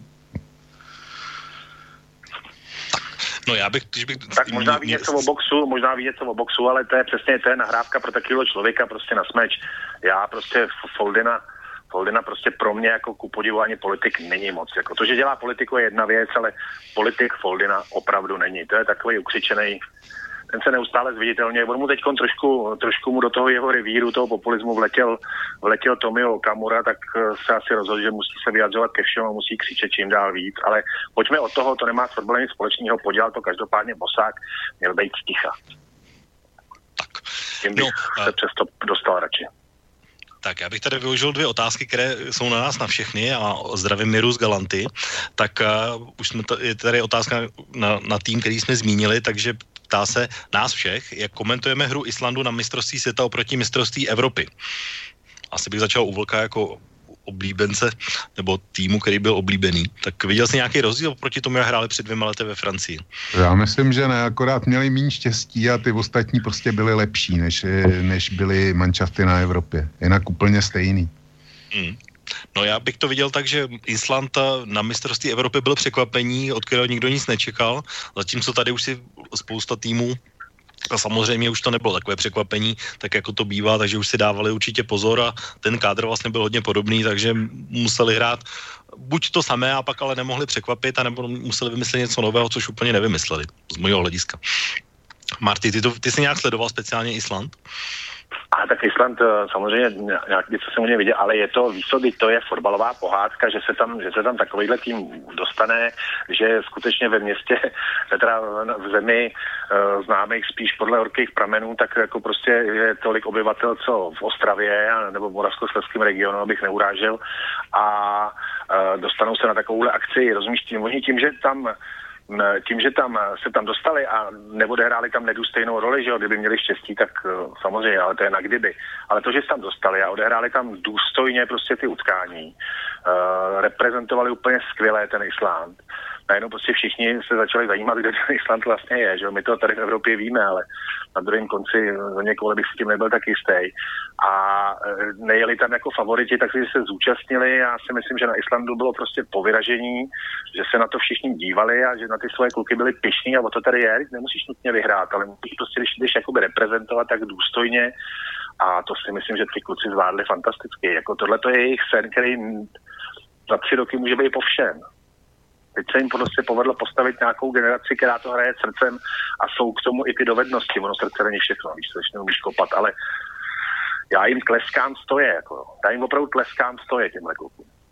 No to je právě ta Panama, jak jsem o tom mluvil s těmi Angličany 1-6, no, radovali se, jakoby, kdyby, kdyby, no, kdyby to nebylo takhle 1-6. Určitě. Tak druhá otázka teda od uh, Mira, a, zase, a ta už směřuje trošku do politiky, tak já to přečtu. Uh, je tady, mistrovství světa v Rusku označují okrem jiného za sexistické, keďže svět obletěl nespočet fotografií pěkných žen. Podle mě byly i pedofilné, keďže rovnako svět obletěli fotografie malých dětí oblečených v dreso krajiny, které fandily. Co vy na to? To, víš, komentovat, komentovat úlev, úlety eh, hlupáků a eh, demagogických idiotů, mně se to celkem příčí. To, eh, tím nemyslím našeho posluchače, tím myslím ten sexismus, kdy eh, nějaký britský noviny vytiskly sérii eh, faninek, jak byly nafocený v hledišti a pak se s velkým politováním za to, za to omluvili to je, to je něco, co, co prostě normální člověk eh, mu hlava nebere. Jasný. Hmm. Marty, ty, ty jsi teda ale, měl, měl taky nějaké takovéhle označení, nebo vidíš to nějak jinak? Ale vůbec, no to je přesně, jak říkal Vlk, jako jak chceš komentovat debilitu. Já jsem teď a teď budu zase u fotbalu, ale z šampionátu pryč, rozumíš, a byli jsme na té Spartě, kde byla návštěva 2,5 tisíce a bylo asi 30 stupňů a já nevím, 6 let pode mnou seděla prostě nádherná holka, udělala si pohodlí, trošku si vyhrnula nátělníček, že jo. Bylo tam teplo, taky možná měli něco vypito, fandili fotbalu co je na tom sexistického. Já se za chvilku budu stydět za to, že jsem bílej heterosexuál, nebo já nevím, co, co, co, to, má, co to má s fotbalem co společného. Tohle to nemohl vypustit jediný člověk, nebo nemohl to vypustit člověk, který má rád fotbal. To, že jsou u všeho, už, už, skoro u všech sportů jsou dneska pěkný holky, ono to prodává, je to marketing.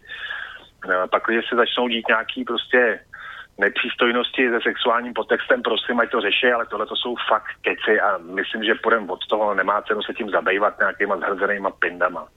Pojďme no, já, bych, já bych to jenom komentoval možná tak, že pokud si vzpomenete na minulé mistrovství světa v Brazílii, tak tam těmhle obrázků bylo nespočet a dokonce to jako jeden z těch markantů, jakože eh, brazilský karneval a, a to prostě k tomu patří, takže no, plavečky a podobně, pláž a podobně, takže, takže tohle já beru taky s určitou rezervou.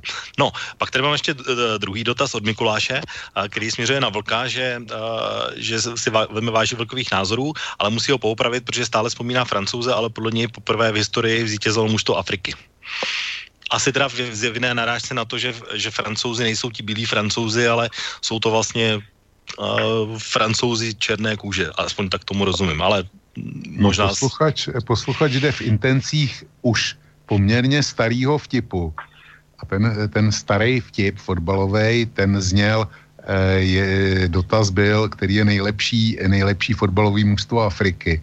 A správná odpověď zněla Francie, ale, ale ten je starý minimálně 10-12 let, jo. Čili eh, ta Francie dneska, ta dnešní Francie není, není nic novýho. E, já si vzpomínám na to, že když se hrálo semifinále Francie-Belgie, tak komentátor, nebo e, jeden z komentátorů říkal, že 22 fotbalistů z obou kádrů ne e, základní jedenáctky, ale že oba manšafty mají, mají, ves, mají dohromady 22 fotbalistů, který by mohli reprezentovat Afriku a nejvíc, že by byla zastoupena Republika Kongo. Jestli si to dobře pamatuju, ten citát. Čili to není specifika jenom, jenom Francie. To Což byla týkalo... belgická kolonie, že jo? Kongo byla belgická kolonie. No jistě, ano. Teda. Takže tak, no. No, máš prostor, pojď. No, pojďme dál, určitě. Uh, já vlastně mám ještě jednu takovou, takovou věc, eh, která se týká uh, týmu, který jsme taky zmínili a který podle mě velmi přidal tomu, jak ten šampionát vyzněl, a to byli domácí rusové. Uh, byly to samozřejmě podle žebříčku, nasazení asi a výsledků v přípravě a dlouho dávno předtím asi nikdo nečekal, že dopadnou tak, jak dopadnou. Ale v, podstatě, kdybych to řekl, jste tyko říkali vtipy, tak uh, dalo by se to vtipně říct, že on už teda Putin umí i fotbal, nebo jak, jak, jak, jak, jak si vysla, vlastně vysvětlujete to, že Rusové dopadli tak, jak dopadli vlastně na to čekávání? Bylo tam takový ten bonus eh, domácího prostředí a, a pořadatelství? Určitě jo, ale e, zejména, to, zejména tam byl faktor prvního zápasu, kdy jim se úžasně povedl ten první zápas proti Eh, proti Saudům, kdy, kdy jim dali bůra a ono jim narostlo sebevědomí. A kdyby byl podle mě trenér nestáh eh, v, ve čtvrtfinále Džubu eh, z, ze hřiště a neposlal tam Smolova, tak já si trufnu že by byli postoupili dál, protože ten Zuba, ten by tu penaltu byl dál, na rozdíl od Smolova, který už když tam šel, tak šel jako na popravu. A tu penaltu prostě dát nemohl. Jo. Čili to byla eh, z mého hlediska chyba, chyba trenéra. Čili domácí prostředí a úspěch, velký úspěch v prvním zápase. Hmm. Máte, jak ty jsi viděl Rusy jako domácí? tak, tak domácí samozřejmě, tým? a taky si musíme, tak, taky si samozřejmě musíme připustit, že prostě oni jsou, oni jsou s takovým tím, jakoby, oni se vždycky semknou, když jim teče do bot. Jinak jako Rusové ty samozřejmě rádi vodku a nesmí se koukat na ty Rusy, co jsou tady v Karlových Varech, protože to je ten na pár facek velkama, ale když jsou doma, je takováhle velká akce, tak prostě oni jsou schopní se semknout a to už jsme se do historie to předvedli několikrát, jo, že se semknou, hráli kompaktně, chytali jim dobře brankář, uh, hráli, hráli prostě ukázněně, uh, já myslím, že nebyli až takovým jakoby překvapením. No. Navíc doma prostě, když oni jsou schopni se takhle jako natchnout pro to a opravdu reprezentovat. Já bych zatím nehledal nic a navíc jsou to prostě dobrý fotbalisti, to ne, že ne. Oni No, prostě tady je vlastně a... zmiňoval se ty francouze, že vlastně vy, vyřadil hráč, který hrál sice jako Rus, ale jmenoval se Fernandez, jako, tak, to je taková pěkná, taková pěkná perlička. No, Za to je Brazilec původem. No, ale, ale jako, jako, jako, byl hráč v kádru, který se takhle jmenoval, jako, jo, takže to je jenom taková perla. Ale, no, protože už opravdu máme poslední tři minuty, možná musíme zmínit jednu věc, že nejužitečnějším hráčem turnaje byl vy- vyhlášen Luka Modrič. Byl i nejužitečnější pro vás? To je diskutabilní, ale za mě si to zasloužil. Eh, Už, už protože Chorvati pro mě byli, byli ve finále lepší. No. Tak Marty, ty jsi měl taky Luku Mm, Modriče jako myslím, že jo, víš nebo jsi viděl někoho ono to jiného? je, je to samozřejmě podpořený i nějakou statistikou. Oni jsou ti dneska schopni uh, spočítat nabíhaný kilometry, uh, procento dobrých přihrávek, špatných přihrávek. Uh, je úplně mimo diskuzi, že Luka Modrič je vynikající fotbalista. Vynikající a pro tým je to Rasan prostě, žádný balon, není líný na krok, žádný balon pro něj není ztracený. Samozřejmě jsou i další skvělý fotbalisti, ale Luka Modrič prostě, jestliže to bereme jako nejužitečnější fotbalista, jsem s tím úplně v pohodě. Poslední věc a otázka, která se týká tohohle šampionátu, vlastně není k tomu, ale k tomu následujícímu, protože ten za čtyři roky se bude kanat v Kataru, což už jenom z hlediska zeměpisného je úplná stupidita, ale bude se konat na podzim, respektive před Vánoci, takže nebude to ten letní šampionát, jako byl tento. Tak zajímá mě na, na váš názor na to, jak, jak se šampionát dostal do Kataru a jestli ty klimatizované a údajně futuristické š- stadiony ještě překonají Rusy, anebo jestli, jestli je to vlastně stupidní nápad už sám o sobě, jenom pořádat to třeba v takovéhle zemi a v takovémhle období ročním. Do Kataru to jednoznačně nepatří. To, tam patří velbloudí závody. E, to tam jednoznačně nepatří. Já jsem zvědavý na něco jiného, jestli, jestli bude proti Kataru vedená taky taková soustavná, soustavná antikampaň a e, že to udělají dobře, peníze na to mají, takže si myslím, že jo. A jediný, co mě těší, je, že to bude v tom vánočním termínu, kdy hráči nebudou ještě, špičkoví hráči nebudou tak zatavený, zatavený po náročné sezóně, jako jsme to viděli t- tentokrát. Hm, Marty, těší se na Katar? No já jsem zvědavý, eh, já si teda mám, mám takový divný podezření, že příští mistrovství už by třeba Bosák nemusel komentovat, ale velmi rád bych jako právě poslouchal, co na to teda Bosák, že se to koná v lokalitě, kde fotbal teda ani omylem, že jo. Eh, Koná se to v čase, kdy lidi nemají ani na fotbal vlastně moc, nejsou na to mentálně nastavený, že jo. A najednou za těma, Petro, za těma prachama těch šejků nehledá nikdo žádnou politiku. Jo. No tak, tak fajn. No. Tak v tom případě dělejme to stejným metrem. Jako. Jestliže to teď dobře vyloboval Putin, a já připouštím, že ta lobby tam byla, tak potom teď řešme, jak to teda vylabovali Katařani, protože já si dovedu představit a sleklu jmenovat, já nevím, 4-5 uh, ruských fotbalových týmů, i dokonce nějaký výsledky jejich reprezentace, jak dlouho ten fotbal hrajou, ale u Kataru tam si teda nějak nemůžu pomoct. Jako. No já ti to, Tam si nějak můžu odpovědět, Jako protože eh, já, já s Kataru jsem viděl několik eh, rozhovorů Míry Bosáka právě na tohle. Katar je pro ně ještě horší než v Rusku, eh, protože tam to je opravdu jako úplně nesmyslný turnaj, nesmyslným čase, samozřejmě uplacený a tak dále, takže ten, tam ten odsudek z jeho strany je ještě daleko drsnější, než bylo proti Rusku. No nicméně, pánové, bohužel jako rozhodčí musím odpískat konec dnešního zápasu a 90 minut už je uplynulo a nastavení se opravdu dneska nemůžeme dovolit, takže chtěl bych vám poděkovat za velmi diskutabilní a velmi plodnou diskuzi, spousta postřehů padla, takže děkuji Vlkovi z eh, portálu Kosa a on vlastně si jde teď odpočinout a za hodinu bude zase na značce a bude pokračovat v tradiční, v tradiční disciplíně, které se jmenuje světová politika. Já děkuju tobě a děkuju Martimu, bylo to velmi příjemný. A s posluchačem a za hodinu a shledanou. Tak a samozřejmě děkuji Martimu, protože byl dneska na telefonu a měl těžkého soupeře, ale myslím si, že uspěl také se ctí a moc děkuji za dnešní názory k fotbalovém tématice. Eh, já děkuji tobě, děkuji samozřejmě Vlkovi, rád jsem se s ním slyšel a eh, těším se na nějaký příští, třeba na, jak se, jak, až budeme hodnotit eh, hokejový, tu, olympijský hokejový turnaj v Senegalu. Víš, když to takhle sleduju, tak mohlo by se stát, že bude hokejový turnaj v Senegalu. Mějte krásný víkend a užijte si to. Naschledanou. Tak, tak to bylo poslední slovo dnešní relace. Od mikrofonu se s vámi vážní posluchači loučí Intibu. Přeji vám taky příjemný, doufám, že horký letní a, a prázdninový samozřejmě víkend a za dva týdny s relací Okénko opět na vlnách Slobodného vysílače naslyšenou. Táto relácia vznikla za podpory dobrovoľných príspevkov našich poslucháčov. I ty sa k ním môžeš pridať. Viac informácií nájdeš na www.slobodnyvysielac.sk Ďakujeme.